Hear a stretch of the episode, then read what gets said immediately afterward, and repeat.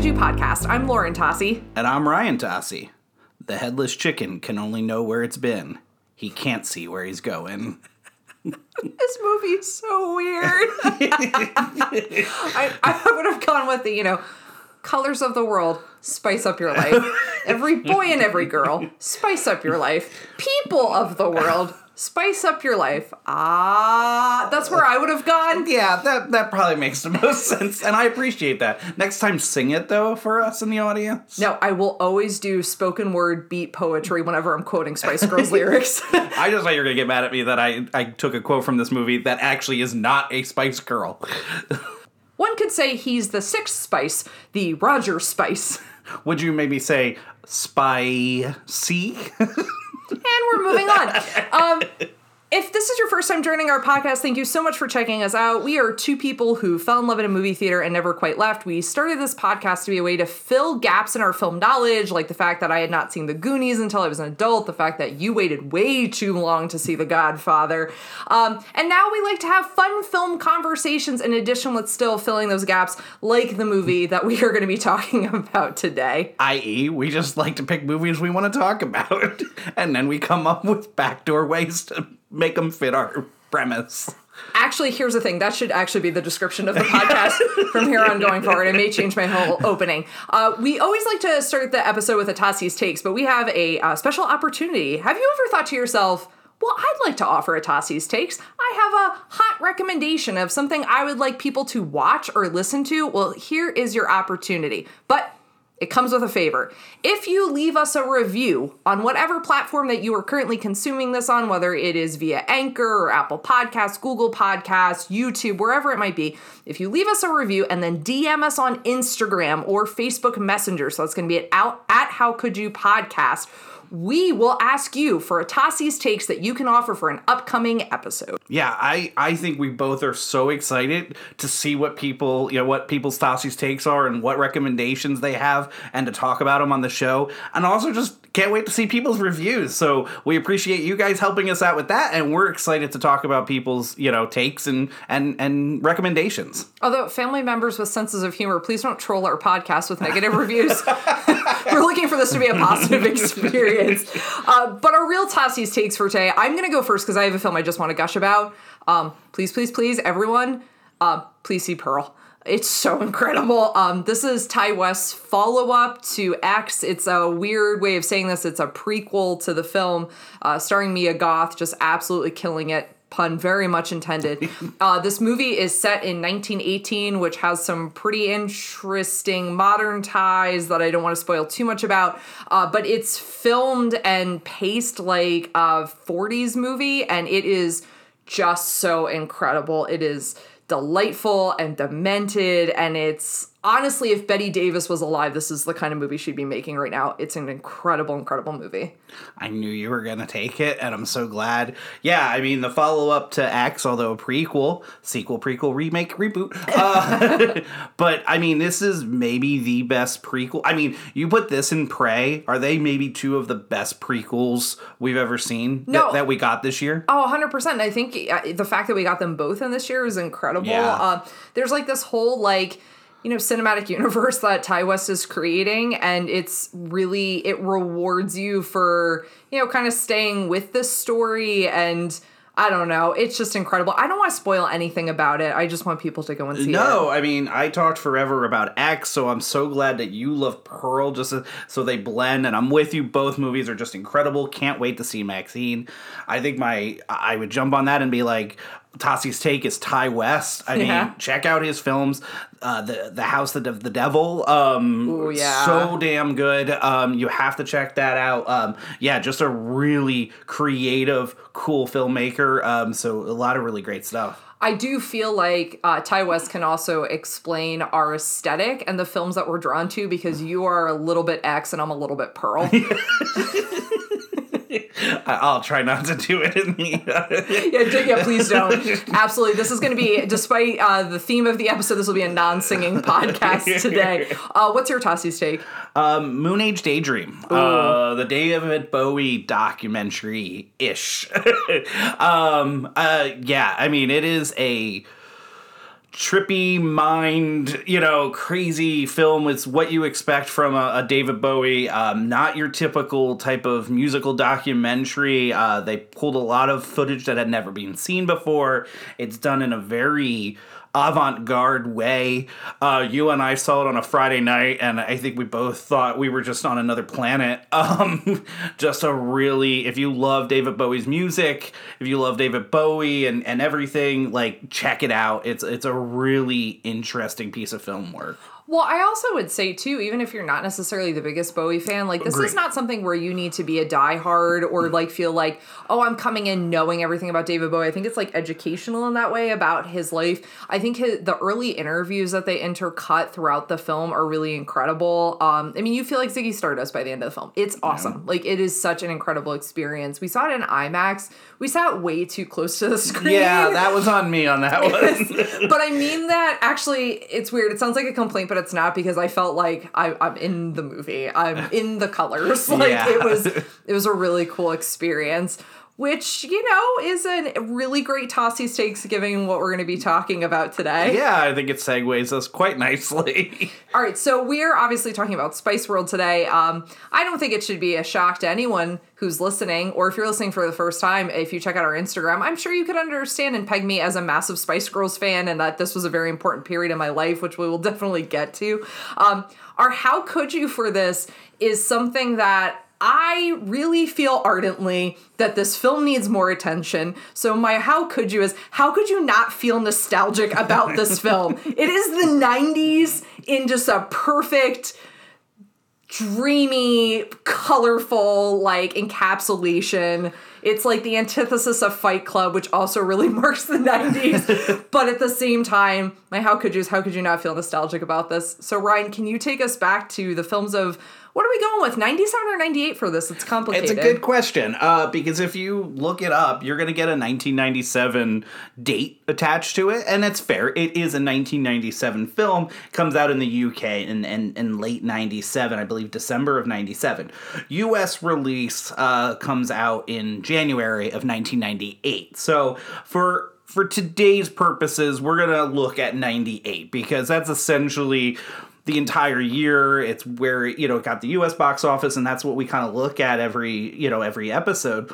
Uh, so kind of looking at the you know '98 year. Um, it's an interesting one. Um, number one we is think every year's interesting in film. you are 100% correct. I think I say that, yes, every time we, we talk about this.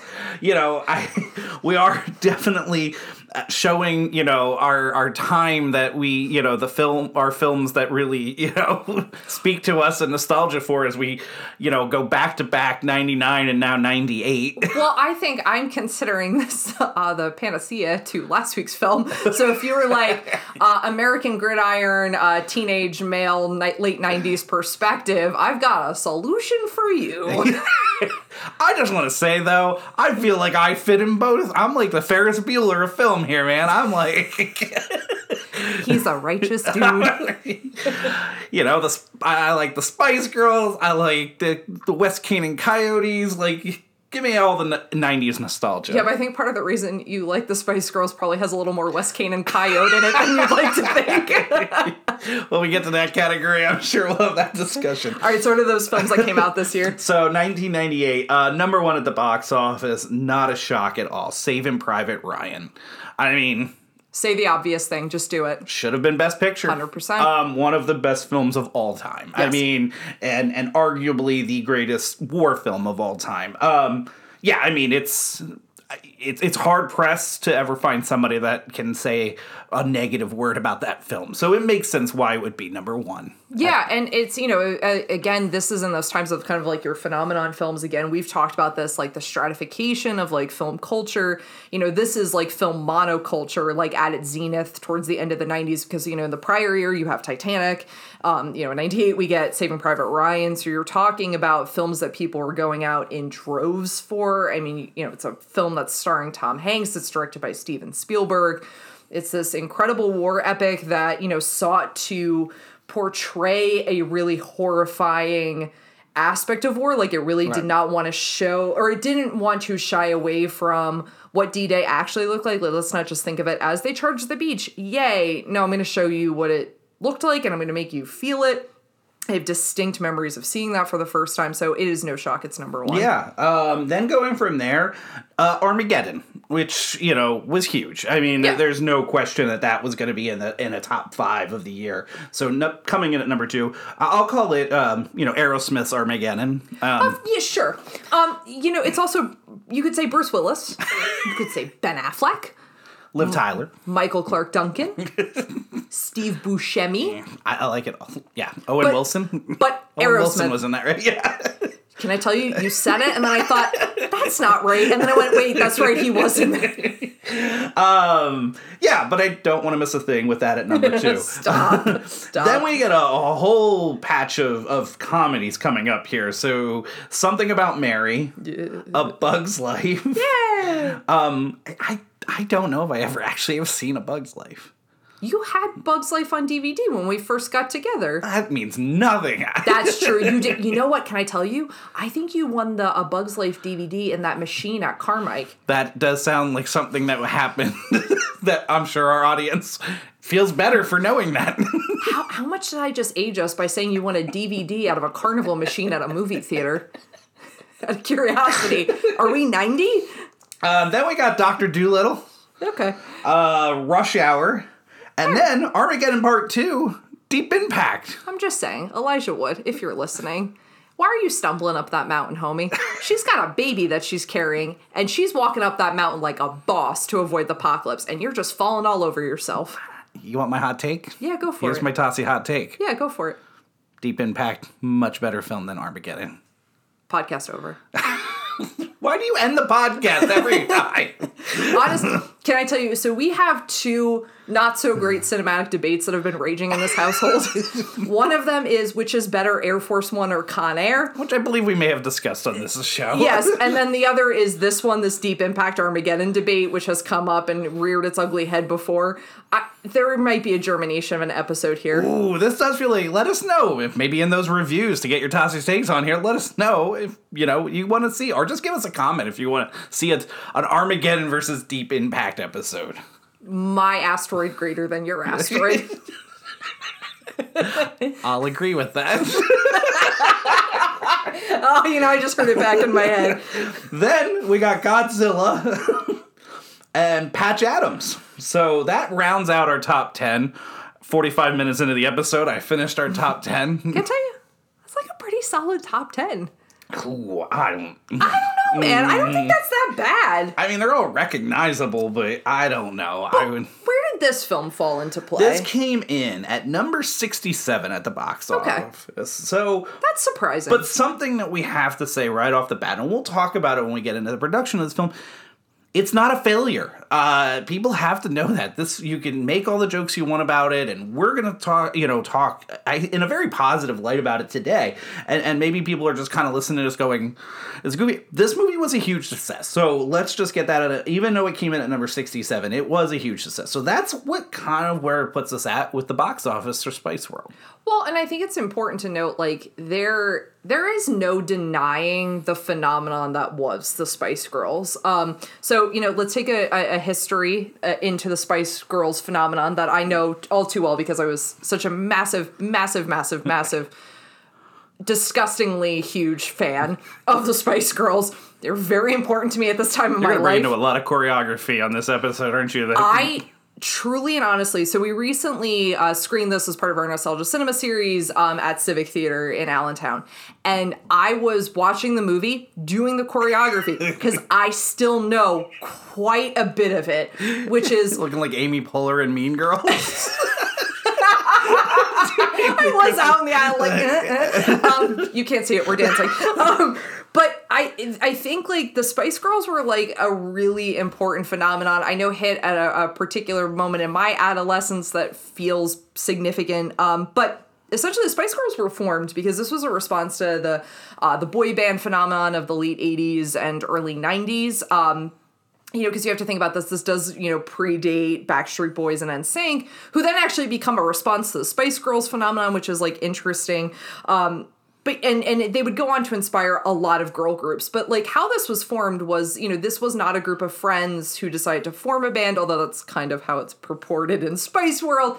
Um, there were two record record producers that saw this opportunity. So the original group was was five members and it was mel c mel b uh, geri and victoria. So that was the original. There was also a fifth spice. Her name was michelle. Um, but this is when they were under uh, the name touch so they were trying to like identify like what exactly their style was going to be, the music that they were going to develop. And so the girls were involved in that process, not necessarily writing the music, but like kind of in the conceptualization.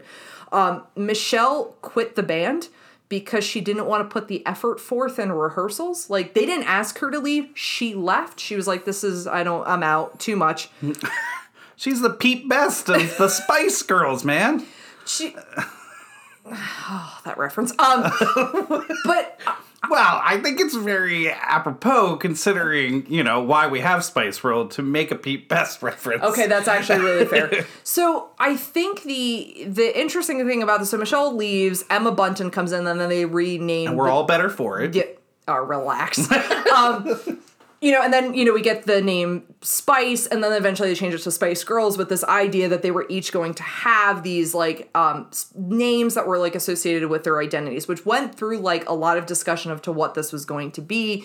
Um, so obviously, if you don't know, their names are Sporty, Posh, Baby, Scary, and Ginger Spice, and it was meant to like be formed around their each girl's identity. And then, you know, as they start to kind of like get this album together on July 7th, 1996, which is very important because it's Lauren's 10th birthday, um, they release Wannabe. And it blows up. Like to the point, you know, I, I think a lot of times, like, the notion of Beatlemania gets associated with when something kind of has this like meteoric meteoric rise to fame, but this like truly was the case. Um, you know, so 1.7 million singles in the span of a week. Um, that's for anyone listening. If, if you don't recall, it used to be that you bought a single on a CD, you would get one song on that CD before the album came out, which then you had. Do you hold on to? Did you hold on to your singles when you got them from the yeah, wall? man. I mean, those were great. But then you had to like go buy Pearl the Jam album. always had like the best ones because I mean you got Yellow Ledbetter and and like a whole ton of like extra great B side songs that you never saw on other albums and stuff like that. So there were some really uh, you know, or you'd get like a live version of a song. Sometimes those singles were really quite awesome. You know what, you're totally right. I mean, again, just dating us beyond belief. Oh, 100% but this whole episode is. But again, a CD, folks. That are, it's a round. ob- they're coming back though, which is weird. I Um, also like to go. You kind of almost hinted that maybe Spice Mania was bigger than Beatlemania. No, no, no, no. Hold on. That I am not trying to suggest that. Please, everyone, put your pitchforks away. Um, no, what I'm trying to suggest is, and obviously this is a British pop band, so that you know that comparison is going to be kind of baked in. But it really, like, the phenomenon was in intense. Uh, so much so, you know, it gives light to this production um, of why they wanted to make this film because you know people were really really enjoyed uh, the kind of culture and and the vision around the Spice Girls. They took their notion of like uh, girl power, which was like very important to the band. They wanted to have like a very like pro feminist stance. Very they wanted to empower young women. Um, they actually took this idea from the band Bikini Kill. That's where the girl power Oh, thing okay. originated, um, or where they kind of pulled the inspiration from. And they really wanted to make sure that each of the girls like had their own identity that you know young women could identify then with them to show like different facets of femininity and to like empower women through those images. Um, you know, it worked. I was like a massive fan. I loved the the girl power thing didn't feel like facetious or like little kid to me. It felt like Didn't feel put upon or no, anything. it felt like yes, like this is awesome, and they were like doing this like great pop music. Um, you know, so that's how the band gets formed. Um, and the massive, massive like celebrity attention to this, how rabid people felt. I mean, the single "Wannabe" was like the biggest thing that Yeah. year. Um, you also think about like the landscape of like 90s music at this particular moment like spice girls becomes kind of singular in that way in terms of like their branding and their style of music. Um, not that other pop music didn't exist, but they were doing something kind of special and different. Um, and would this be around the time I, and i uh, if you don't know that's fine uh, the rise of like trl i know we ta- discussed that a little bit on our last episode because of the time period but like i would think that if i'm remembering correctly this had to blow up hugely because of MTV, and I know there was a there's a there's a lot of complaints about the change from rock to pop uh, at that time period, but but I also think like at this time, like MTV starts courting a different age demographic of audience. Right. Like I think whereas MTV for a, a long time was your you know mid to late teens, early twenties kind of crowd, even creeping into your late twenties I think with the introduction of kind of these like pop icons and this pop culture, I think what you start to see is that like drifting. I think TRL is like the great space for that because I think that's what they were highlighting and encouraging. But yeah, there is always that kind of complaint of like MTV wasn't MTV anymore. like and it's like, well, like no, I mean the second MTV started playing anything other than music videos, it wasn't the original concept. It was evolving with its audience. Um and you know, and what the Spice Girls offered was you know, something that felt like really female and affirming. Um, this is, you know, they have this particular moment. It's actually interesting because I think Wannabe, like at that time, a really cool thing happened where Wannabe and Alanis Morissette were fighting for that top spot Spice Girls ends up overtaking, I forget which single it was, but like you think about that, like what a moment in culture that your two top singles are, are Alanis Morissette, who could not be more female affirming, and, and the Spice Girls. A hundred percent, but also kind of different paths to get there, right? Yes, but I think same message. You're right. Like I think yes. like a real like kick in the door kind of feminism of like, you know, embracing, you know, your identity and embracing the power that can come from that. It's like a real sorry. All right, this like sounds like I'm probably like waxing a little too poetically about this, but I remember as a young person really loving that as like a fixture in my life. So you were you were a huge fan. Toss. It's, what we we know at this. I point. had posters. My most prized toy possession were my Spice Girls Barbie dolls, Yes. which were phenomenal. Are the, is that a retirement plan for us? Do you have those still? I don't have those. I'm going to be very honest with you. If I still had them, Hmm. I would have them out somewhere. Well, I mean, I'm not wouldn't be shocked by that. No, I mean, look at our house. It's just toys everywhere. But, you know, this was su- such a phenomenon. And we have to talk about this the film that gets made because of the Spice Girls phenomenon. And uh, you talk, yeah, we have to talk about it. My first question to you, being this huge fan, did you see it in the theater? Yes. Do you remember seeing it in the theater? Yes. And did you love it the first time you saw it? Yes. They could have done anything, and you were gonna love it. Though, Yeah, right? but here, here's why I think this movie is fun. It, it's madcap, right? It's it's ridiculous. It's self aware, um, but it's not demeaning in its self awareness. It like knows what it is, but at the same time, kind of celebrates what's supposed to be fun about this bit. You know, you have this imagined lifestyle where they're traveling around in a bus that has like the British flag covering it, like the bus that is like a TARDIS, like makes no sense what the dimensions of space are. it was bigger on the inside. yes. Um but like it was this imagined reality of like oh this is what they're doing. But at the same time like weirdly this movie like tackles concerns of like their identity. What does it mean to have too much fame? What does it mean like when fame becomes so all consuming that you feel like you don't have space to just be yourself anymore. What does it mean to be connected to roots? What does it mean to support you know women in their journey towards motherhood? What does it mean to get pigeonholed into one identity and experience?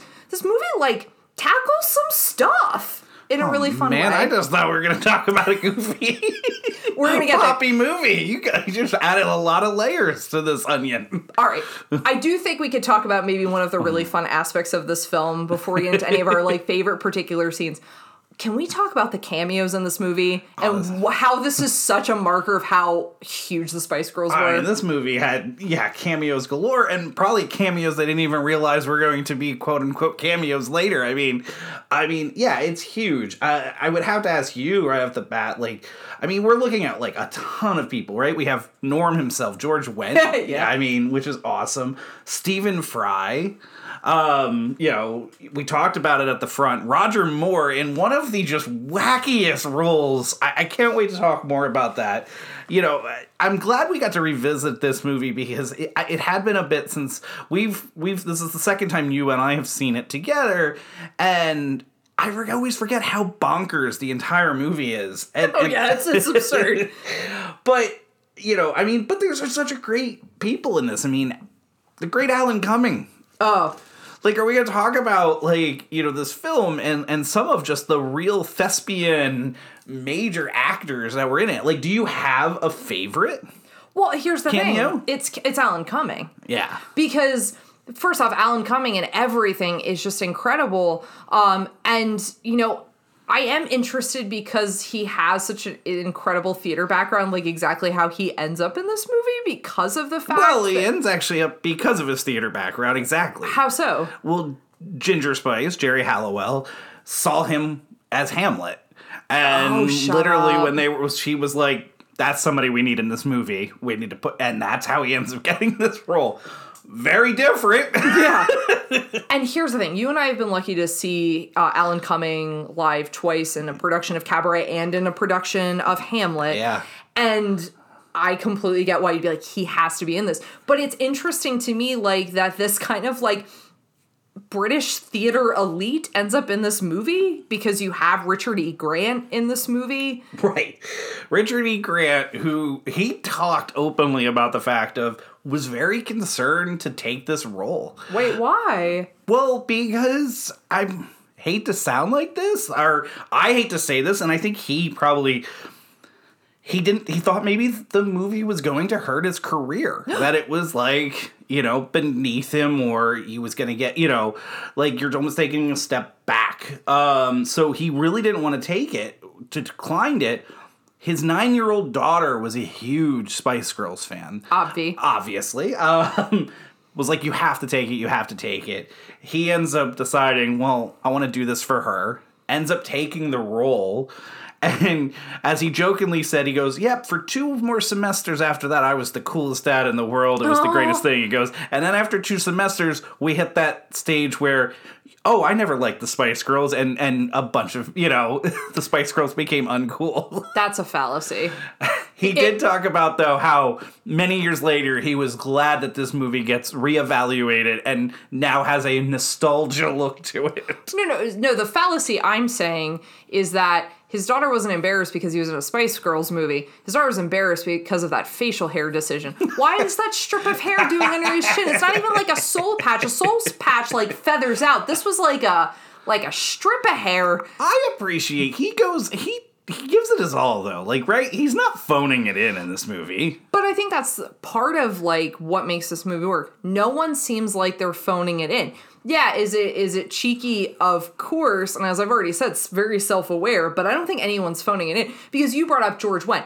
George Wendt, when he goes to strangle the screenwriter because he think in his mind he's like the Spice Girls are in real danger, is the funniest thing. Like that is a commitment to like, and I mean obviously that whole the whole interaction of him as the producer and then and the screenwriter of them trying to conceive of a Spice Girls movie is hilarious in itself. But like George Wendt is so funny in those moments. I think everybody's really funny in it. Like, I mean, that's the thing. We, we talked about this with Weekend at Bernie's, and yeah, you have to go in it and just let go of, of some sensibilities a little bit and just relax and have some fun with it. But everybody's having a good time and it's funny.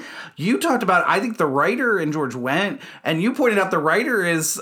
The, the boss from Superstore. Superstore, which Yeah. blew my mind. I mean, but then like we talked about, Hugh Laurie's in this movie. before he was like Hugh Laurie to us. Like Right. American audiences didn't know, but Dominic British- West, um, Jennifer Saunders, uh, Bob Hoskins. I mean, with maybe the greatest like three second cameo. Go ever- power. um, my one of my personal favorites, Bob Geldof. I mean. Pink from the Wall. Yes. I mean, I mean, obviously he's so influential in the music world, Sure. but you know, th- that's not even. We haven't even touched upon Elton John and Elvis Costello. yeah, Elvis Costello as the bartender is hilarious. you know, and then you have uh, Meatloaf as the bus driver, who pairs up with our favorite Rocky Horror, you know, Riff Raff. Oh yeah, that's you know, right. Richard yeah. O'Brien, who plays the paparazzi, you know, so who, who wrote and created Rocky Horror. So, you know, it's it's um, who's who of British in this. Can we talk about the Roger Moore thing? Because I mean, you started off the pod with this Roger Moore, you know, quote. He is just genius throughout this entire movie. it's so absurd. He's got a different pet every time. I gotta say, the pig is my The favorite. The pig is by far the best. you lost it the last time we watched this when the pig came on the oh, screen and was feeding him from the bottle. What's, I mean, and just he he makes no sense. I mean, what what's the other quote here? When the rabbit of chaos is pursued by the ferret of disorder through the fields of anarchy, it is time to hang your pants on the hook of darkness, whether they're clean or not. I gotta be honest, it just sounds like a Thursday to me. just yeah, just a good time. I mean, you know, we talk a lot about. I mean, Elton John ends up taking this because he's really great friends with the Spice Girls. Um, so that's all. You know, he was huge. I mean, he was all over the trailers and stuff. Obviously, Yeah. You know. Uh, uh, Jason Isaacs was supposed to be in it, but he got cut from it. Gary Aw. Oldman wanted to be in the movie because of his kid as well, but couldn't make it on the scheduling. It just, I can't help but smile at the who's who of British theatre elite being like, oh, come on, I kind of want to be in the Spice Girls movie. Like, it's just this, like, incredible, like, it lets you know, I think, how. I don't want to say insidious has a negative connotation, but just like how much the Spice Girls permeated British culture that this was like the thing to be a part Yeah. of. Like you wanted it was it was in vogue to want to be around the Spice Girls at this particular moment in time. I, you know, I want us 100% to talk about our favorite sequences in the movie, although I think we're definitely giving way of a few moments that we really, really love. I have to ask you because it's a very important question. Ryan Tossi, who is your favorite Spice Girl and why?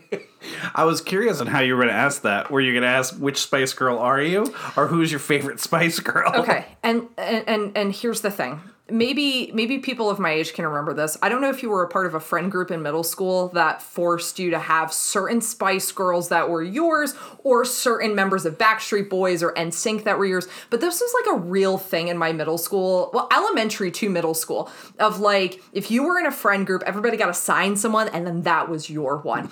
mine, mine was Posh Spice which let's be honest, paid off in dividends later on. but at the time, I was like, I am not a posh spice. I am not cold. I am not fashionable. I have a back brace and braces. I'm not posh. they just you got the hand me down posh spice. I didn't have like, and if you're trying to figure out, well, like Lauren had black hair at some point, it wasn't then because that wasn't my natural hair color. like I had blonde hair. I have no idea why I wasn't baby spice. Yeah, um, not I know I the posh thing did not, did, I at no point in all the time we've known each other. I'm not posh. I'd love Other to be than maybe a love for David Beckham, but come on, I mean, David Beckham's left foot, David Beckham's right foot. Um, I- so I will ask then, what is your who is your favorite Spice Girl? all right. I mean, I mean, yeah, I know it's what it is. Ginger Spice. it's Ginger Spice. Come on. He likes redheads. folks. Yeah. like, I mean, the, probably the less we talk about that, the less creepy it is for the audience. So, um, um, but yeah, no, it, it was Ginger Spice. I really love. So I loved Scary Spice because her energy is like so exuberant, and I love.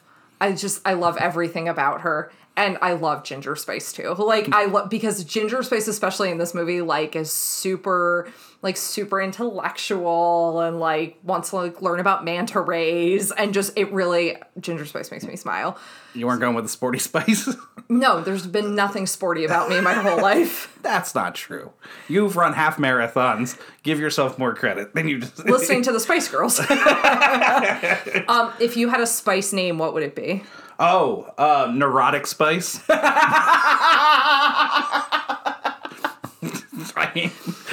so this question was asked on Facebook, um, and, and and and our friend John responded, and he said I would be popcorn spice, which I like totally agree with. But I also think there's another option here that's that's uh, uh, seems to me potentially obvious. Pumpkin spice. Oh yeah, yours is definitely pumpkin spice. Hundred percent. Can I tell you, I thought to myself, oh man, I kind of like popcorn spice too, because I do eat a lot of popcorn, but Lauren drinks a lot of pumpkin spice products. No, I think pumpkin spice very much fits you. Mine probably also could have been Old Spice. Oh, don't be that guy. I'm that guy. Nobody likes that guy at the party. You ripped that that quote from Serendipity one, and two. Go with something that neurotic spice is hilarious. I said you should be buffalo spice. Oh, nice. I like that. Yeah. All right. So again, audience, is Lauren popcorn spice or, pumpkin, pumpkin spice? And then am I, you know, neurotic spice or buffalo spice? So spice names aside, do you have a favorite sequence in the movie other than saying obviously the whole movie? I, don't think you're going to be surprised at all of my favorite scene of this movie. I'm not going to be, but say it anyways. It's the craziest scene. The aliens. I mean, that scene is just wacky. I'm showing. Ryan my notes right now. Ryan, can you please read what I have under favorite scenes? Yes. I, alien sequence is hands down the most bonkers. Yes, exactly. yeah. All right, why is this your favorite sequence in Spice World? I mean, I just I find it hilarious. I find it weird as hell. Um, the aliens, no offense to the production, because I don't think they were trying to. I love that the aliens are just not really well done. They're They look like the aliens from Independence Day.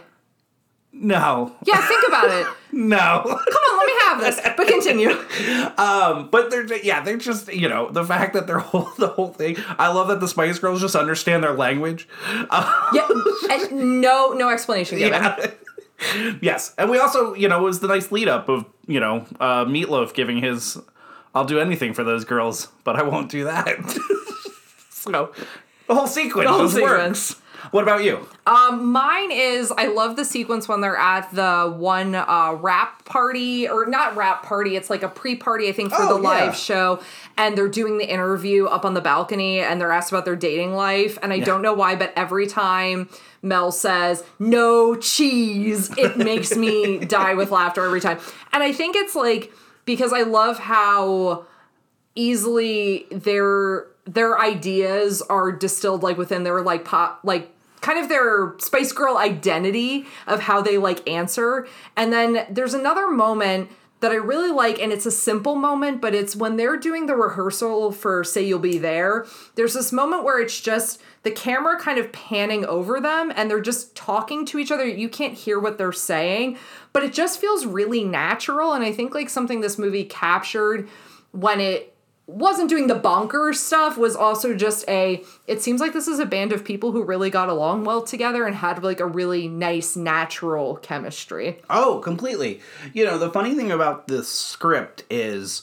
Uh, Kim Fuller, who wrote the movie, um, who also wrote from Justin to Kelly, oh gosh who is the brother of Simon Fuller, who was the band's manager at the time.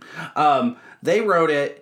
They were concerned the girls were going to hate the script, so they actually wouldn't let the girls read the movie. So they didn't want. They were worried they would back out. So they actually read Kim Fuller read them the story in, in hopes that you know they would like it, and they did.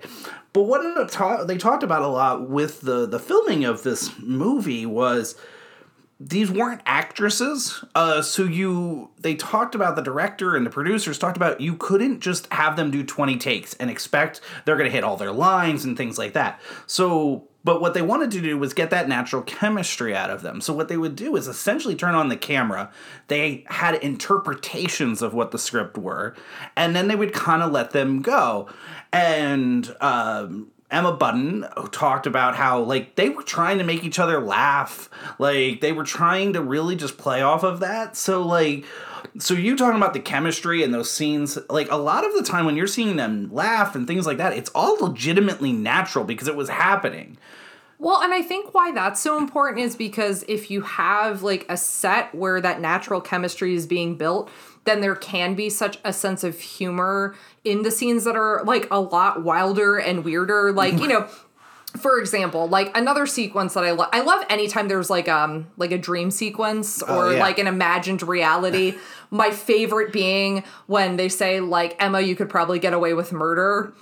And it's and it's the the fake like crime Agatha, scene. Agatha Christie yeah, type. yeah, it's like the Agatha Christie scene, and she's sitting there with like like a massive gun and a bandolier of bullets, and they're like the guy points to the other guy. Like it's moments like that that I think are really fun. I also think that's what makes things fun. Like there's um that great sequence where they're all dressing up as Oh, like different icons. Yeah, That would have been my second pick. I, Okay. I agree with you on that. Yeah. Well, because what's fun about that is it there is so much playfulness to it. And obviously, you know, you're a performer, you have to be natural in front of the camera, but it feels it feels like this is just like comfy and it's dress up and it's kind of hilarious and they kind of take on the roles in a really fun And way. most, my understanding is most of those roles, and you'll know, are, are, are actually they're taken from the "Lady is a Vamp" song Yep, and the yes. lyrics. So Yes, that's it. And one of my favorite parts is I, I do always appreciate. I appreciate it then. I appreciate now. I, I get a good kick out of when they dress as each other, and Yes. they do kind of these alternate versions of every of the Spice Girls personas. Yeah, I will say justice for that song. I think it's a very underrated Spice Girls song. Okay. I love that. Well, I always love that song because of all the references that are in it. Right. Um, but I agree with you. I think when they dress up as each other, it's really funny. And I also think like one of the things that this movie is great with is I think there is a way of writing this style of film where you know that the demographic for it is going to lean preteen, where you make the dialogue feel very situated towards that age. Like we're not dealing with anything heavy. We're kind of changing the way like naturally adults would speak and i don't mean in sophistication but i mean in things that they would joke around about like the fact that they're joking around about the bras they're joking around about like going out and like oh we would have gone out and gotten blitzed on this night like there's a real sense of like yeah we're marketing this towards this age but we're not forgetting that these women are adults and Yeah. like and that there's going to be some playfulness with that as like the whole Milan show. Oh my gosh. I love that sequence so much. Or It's very cheeky, no pun intended.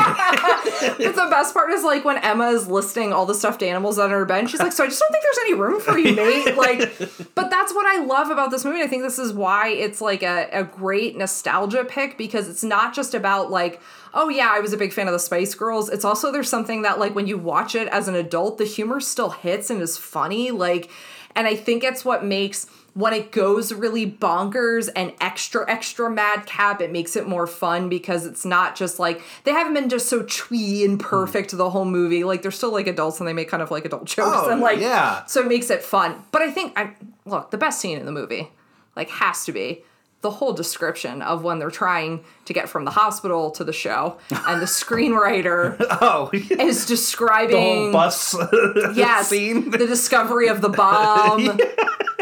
There's no way that's not the best sequence of the movie. Yes, I mean, especially when they do the, uh, we, that's going to be expensive, and then it goes to this like, I don't know, like toy bus Going that over, yeah.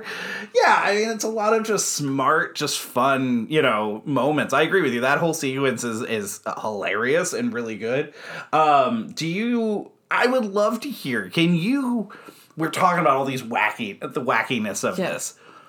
Give me a synopsis of this movie. A power girl group um, embarking on their first live, globally televised concert uh, deal with complications surrounding the pressures of fame, balancing family, balancing friendships that existed before the fame, all while trying to discover self identity, support each other, and avoid a semi Nazi looking paparazzi that's trying to destroy their every move. Well done. Thank you. Well done. Thank you. No notes on that or you. anything. You. just pulled that out. And I threw that. That was not something we pre-planned. So I give you a lot my of credit. My armpits started sweating as soon as you said it. But you're talking about this. I mean, what we got the great villain of Kevin McMaxford, right? you know, but you talked about it. Oh, the sequence when he gets so angry it rains on his assistant. Oh my god! Absolute yes, gold. That is very. That's classic. Uh, a classic. Yes, that is. That's a really good time. Um, I, you know, it's just all the things that they throw at it. You did talk about at the beginning of this of you know aspects of this movie that you know they're trying to say something and and obviously you know the fact that all of the villains quote unquote of it are male they're all quote unquote the ones that are kind of make or break their success in some ways Yeah. so in this really wacky type you know just really for last film. They are actually trying to say something with that between the paparazzi. And you talked about this movie weirdly the themes of it are still say relevant and you know today Well, I think that's very unfortunately. I think these are modern things that young, particularly female artists, deal with like in the industry. I don't think that stuff's gone away, unfortunately, as we saw like, you know, Taylor Swift and trying to reclaim like her catalog as being like a good contemporary example of that. I also think like this is a band that seemingly had some sense and say of like what they were putting out there um, and still does because you know if you don't know this the spice girls are reuniting at glastonbury uh, music festival. This is also my pitch for anyone who wants to buy me tickets to go to glastonbury. Like let's go. It'd be the most fun but I think like one of the things that like they've even shown us like with this like reunion is they've changed like some of the lyrics to their songs to be more inclusive. Like particularly Geri Halliwell has really led the charge on that of um, if you know the song 2 Become 1, she's changed the lyrics because she thinks that the heteronormativity that's present in the song is not inclusive. Um, good for her the song Spice Up Your Life has a really troubling line. Um, that actually got changed a while ago. Okay. Um, yeah, I did look at you at one point when I was like, "Ooh, that did." Yeah, no, and that like hundred percent. If we Yeah. were doing a hold up for this hold film, that is- would be yeah, whole, there, there's a line in it that's you know uh, really offensive and. And they changed it a while ago because they said they were like, "This is ridiculous." They were like, "This the phrasing is offensive," and you know we have a multicultural, multi-ethnic audience. Like we're we we want to make sure that everyone feels like they can be a part of the Spice Girls like culture.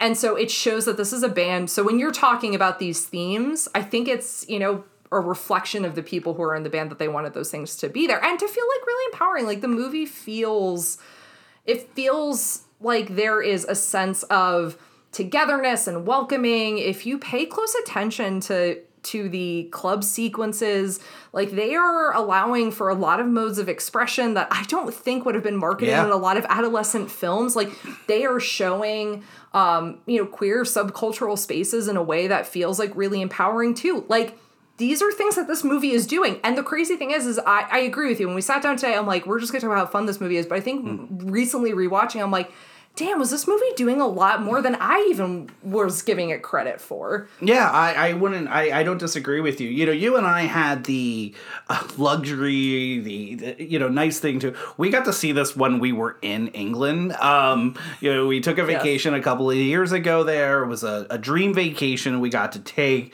and of course, when you're on a dream vacation in the United Kingdom, what are you going to do? You're going to go to a rooftop cinema to watch the Spice Girl, Spice World. Um, and you know what? so happy we did. That was tons of fun. Like you were just we were just sitting up there, you know, headphones on, watching this with with everybody and people just laughing the whole time. And quoting, And quoting. and dancing. I will always say this from that screening. I couldn't figure out there was such a lean in on Posh Spice every time she did anything that I could not tell if it was laughing with her or at her. No with. I think there was a real because you could tell it was there was like an enthusiasm around it that was like very I think sweet natured and like because I mean like Posh has you know remained like very famous and stayed in the zeitgeist in that way. You know not just because of her marriage to David Beckham but because she's a fashion icon and you know certainly in that you know upper elite British culture. Um so I think there I think that was like very good humor. But I will say it was like the best way to watch it. And like I didn't know what to expect would it be like kind of stuffy of like well this is like a stupid movie but no it was like a no this is like our movie man Yeah, Like- that really was a claim Yeah. for it. Like when Richard, Richard E. Grant talks about that this movie got a second life and and reevaluated, it's true, and we got to see that firsthand. You know, when we got to do it at Nostalgia Cinema recently at Civic Theater, the the the audience we were with was all into it and and mm-hmm. laughing and mm-hmm. everything. Like, um, it, it's you know it's you we were talking about like there's a, there's a bunch of stuff really interesting stuff put into it but at the end of the day too it's just a funny movie that's just you know what th- sometimes cinema should be which is just have a good time and not to think too much if you want to throw in your random pregnant friend throw in your random pre- pregnant friend into the movie Dude, I love that storyline. I like that they're all the godmothers. But I also like that they have this friend that's like really supportive of them and that it shows like why it's so important for like them to be supportive of her and be like, yeah, we've got this big concert, but like this matters more. And I like that they have that moment. Yeah, I agree. And then, you know, and I like the fact that, you know, circle back to what got you here, right? Like we get the the cafe scene because you had to have yeah. wannabe in here, right? Oh, yeah. So, I mean, and it, it speaks to how this movie ends up getting made. This film was just trying to capture, like you said, the spice mania that was going on at that time. Uh, so, it's actually a weird person actually kind of puts this in motion, which is Annie Lennox of all people. So Annie Lennox had Simon Fuller as a manager, like we talked about with the Spice Girls. Her husband had just started a film production company, and so when they they decided to get together for lunch, all of them, and talk about this, and during this lunch, they end up coming up with the idea of putting this movie together and really, you know, trying to for lack of a better word, cash in a little bit on the success on the this. This movie gets made quickly. They mm-hmm. have that lunch on November 1st of 1996. That movie is in the can by November of 1997. So within one year, they were ready to go. Film gets released in December of 97. So, you know, it ends up getting directed by Bob Spiers, who was huge with Absolutely Fabulous for Oh. anybody that loves British culture and British Such TV. a good show. Yeah, so like they were trying to do something really with it. I mean, they ended up taking it to Cannes before they even started filming on the movie. Ended up having so many fans show up and to shut down Cannes for a piece of the day because of this. Just for literally, they had nothing to show. They just wanted to start promoting the movie early. You just imagine like David Lynch at Cannes that year just being like, what the hell is going on? Like, I just imagine that, like, for what the atmosphere surrounding Cannes, like, that had to be pretty hilarious. I agree. So the movie ends up getting shot between June and August of 1997, so not a long shoot. And then, you know, like we talked about, it gets released and it's it does really well. This movie ends up opening up in the US over Super Bowl weekend. It makes 10.5 million, which at the time was the biggest Super Bowl weekend opening ever, which is always those like, you know, Yeah. now ends up being that that essentially later gets beaten um at, you know and that that record doesn't hold anymore. I think now hannah montana and miley cyrus movie best of both worlds now holds that record. But um you know it, it was a, a huge success. It, it earned 100 million dollars at the box office um worldwide. So like you can't deny that. So I do have a question though. Like I think I've made it pretty clear why I saw Spice World in theaters um, through my various levels of fandom and obviously the Target demo. Ryan, why did you see Spice World when it first came out? Because you were like not the Target demo. And I also know what music you listened to at that particular time in your life, and something about Tool and Spice World don't seem to equate. So can you explain? Wait, you're trying to say that January 98, when I was 18 years old and was a huge Tool and Pink Floyd fan, that um, Spice Girls were not on my playlist every. look, I love to think of you and your multitudes, but also I'm just I'm just like honestly thinking about some lines I want to draw. I feel like here. any answer I give here is going to sound creepy. And Nah. But go ahead. all right, uh, you know what I'm going to give it. And I have, uh, you know, uh, we have our, our good friend Paul that's listening to the show, who was always a great supporter, who right now I know is cringing, and probably this entire episode was going. Don't do it. Don't tell the story, man. But yeah, no. Got my got my friend Paul. We went like opening weekend, him and I. Opening weekend? I think it was opening weekend. You have no self-respect. I was during wrestling season at that time, which I just want to point out. You know, Vision Quest put out an episode if you're, you're into it. but, uh, no, I made Paul go. We went. It may not have been open weekend because literally I no, no, remember. no. Just let me think of it as opening weekend. I just remember it was just Paul and I and like two other people. a little farther. There's nobody else in the theater. So yeah, you know what? I remember having a good time with it. I'm sure But you did. The answer to your question of why did I go see it? Go back to earlier. Ginger Spice.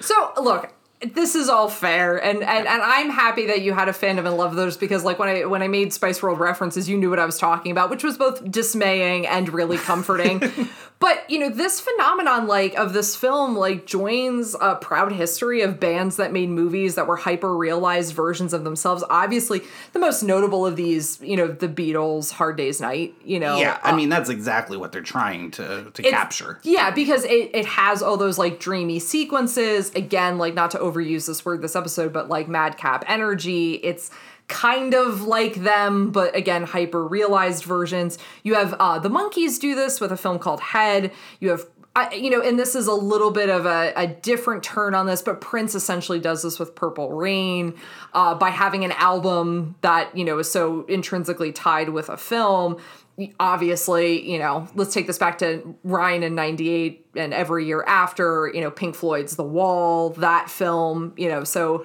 Yeah, I, I mean, you- you're talking about. I mean, the Elvis films you could argue fall into that. Yeah, 100%. Um, Metallica has a huge one with Metallica Through the Never, which Yeah. uh, just recently Studio 666 uh, with the Foo Fighters would fall in there. Um, I would argue maybe Tommy, the Tom, you know, Tommy would Oh, the- with yeah. the Who. Um, yeah. No, no, no, that would, you know, I, I neglected to think about that one, but yeah, 100% that would fall Um, within this. R- Rock and Roll High School. Oh, sure. Yeah. So anytime I can throw in a PJ Soles film, uh, I'm Save it, Toss. You got a Halloween episode coming up. You can talk all about PJ Soles. What about Cool as Ice? We have yet to mention Cool as Ice. Uh, so let's talk about who we'd love to see uh, instead. Um, do you have? So this is like a, a thing that has not happened a lot. There have definitely been um, like teen pop artists that have been in movies, like I'm thinking of the Jonas Brothers and Camp Rock. And, and, and you talked about Hannah Montana, but I'm curious if you could see any artists do this type of movie, who would you want to see and why?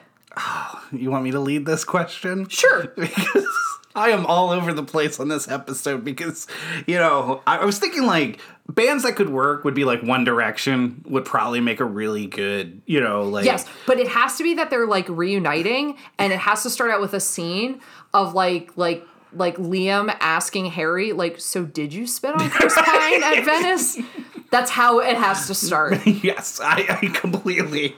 Although one day, right, well, we're gonna get the, uh, you know, The story. darling movie, right? Like behind the scenes film. Yeah, but I want it like directed by Florence Pugh. Yeah, right.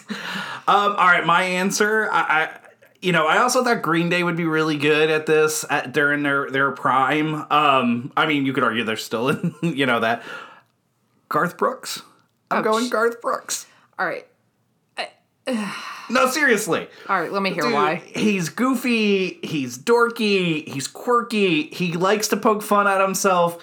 You know, he's an entertainer, like he likes to have fun. Like I just could see him really making this work. Is he gonna like open a closet door and there's just gonna be like the clothing of Chris Gaines behind it? no, we, that's the whole film, right? We got to have Chris Gaines show up. Like that's your villain. You know, I, I've never, I don't think we've ever had an episode that's so on brand to who you are as a human being. Just like real all over the place with your pop culture and your references and your different music All right, tastes. How about this? Go for it. Wes Anderson directs a Weezer movie.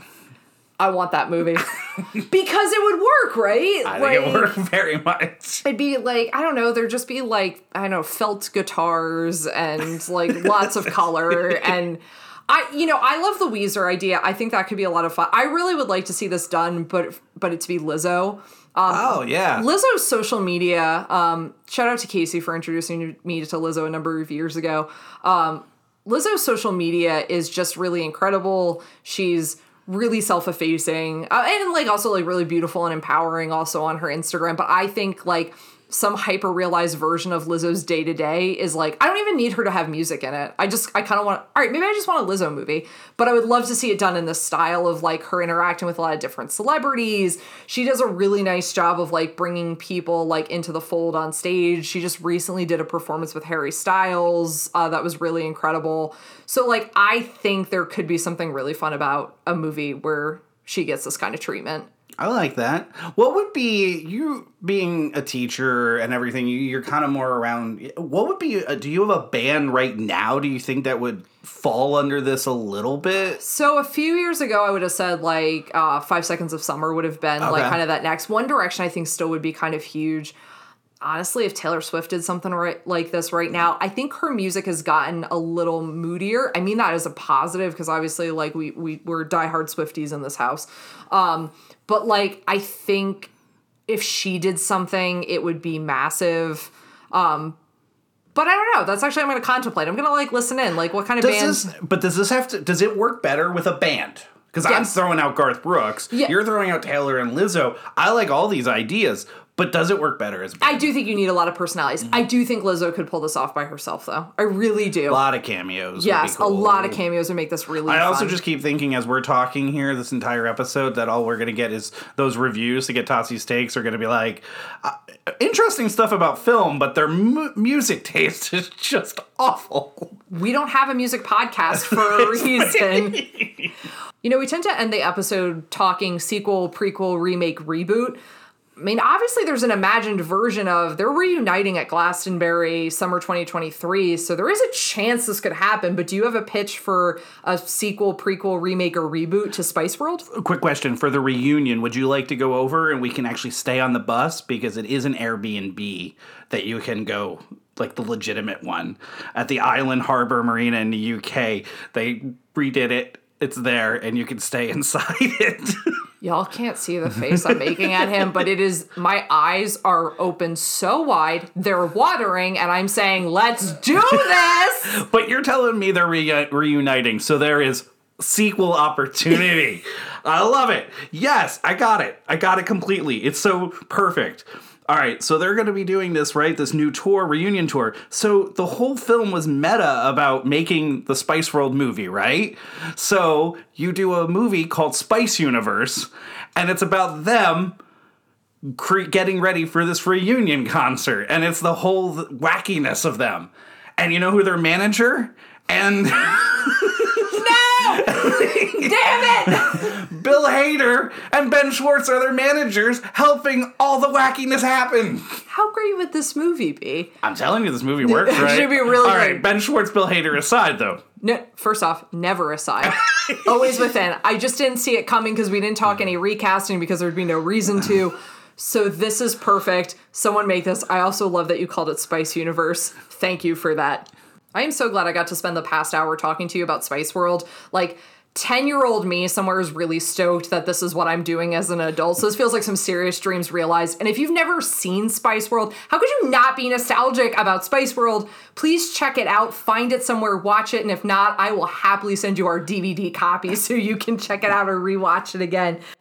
We have some really exciting things upcoming that we would love to share with you. On October 8th um, at Steel Stacks in Bethlehem, I am going to be co hosting with Adriana Gober a night celebrating the work of Vincent Price. We're going to be watching The Mask of the Red Death. However, what's really important about this night is Victoria Price herself, as Vincent Price's daughter, is going to be there to do a Q&A and a book signing. This is an incredible opportunity to get to talk to someone who was very close to legend status um, in the horror world, um, but someone who is a writer, a professor, a creator. She is an incredible human being. I cannot wait to talk to her. So please check that out, steelstacks.org backslash film. There's still tickets available for that. On October 29th, Nostalgia Cinema is getting the spooky treatment. We are going to be watching George A. Romero's Night of the Living Dead in its beautiful 4K restoration um, at the 19th Street Theater at 4 p.m. So please, please check that out. They're coming to get you, Barbara. Oh gosh, I cannot wait for that. On October 20th, we have an awesome opportunity. It's going to be on a Thursday night. We are doing a virtual trivia night with Lehigh Valley, now Philadelphia, trivia master Steve Bost. Uh, this is going to be a Halloween themed trivia, so bring your horror, your haunted, your spooky knowledge, maybe some pumpkin spice latte questions, who knows, um, to that event. We'll be promoting that on, on social media. If you're not currently following us, please follow us at How Could You podcast on Instagram at How Could You Pod on Twitter. You can check us out at facebook.com backslash How Could You Podcast. You can check out our YouTube page in the liner notes for this show, or you can send us email suggestions and thoughts at How Could You Podcast at gmail.com. Don't forget about that earlier offer. Write a review send us a DM on Instagram and you can get a Tossi's Takes featured on the episode. And until next time, spice up your life and enjoy the Odyssey.